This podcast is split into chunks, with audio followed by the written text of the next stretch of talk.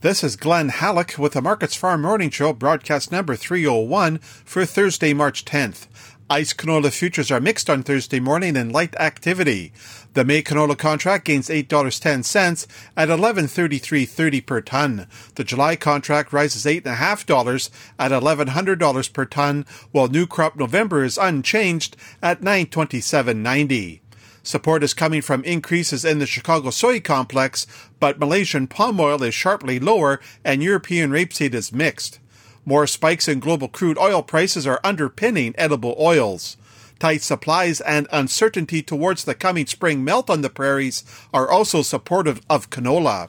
The Canadian dollar is higher on Thursday morning, with the loonie at 78.19 US cents compared to Wednesday's close of 78.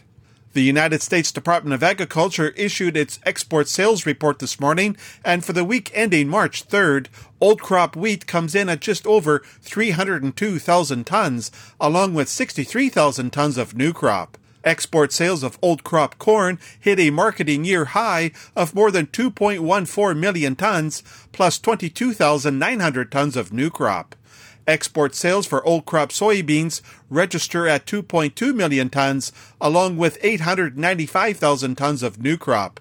Those for soy meal tally just over 316,000 tons and 16,600 tons of soy oil. On the heels of yesterday's USDA report, CONAB published its supply and demand estimates this morning. While the USDA pegs the Brazil soybean production at 127 million tons, CONAB comes in at 122.8 million. For corn, the USDA places the Brazil crop at 114 million tons versus the 112.3 million from CONAB. Rounding off prices at the Chicago Board of Trade, soybean futures are stronger on Thursday morning. The May contract advances 14 cents at 16.86 per bushel.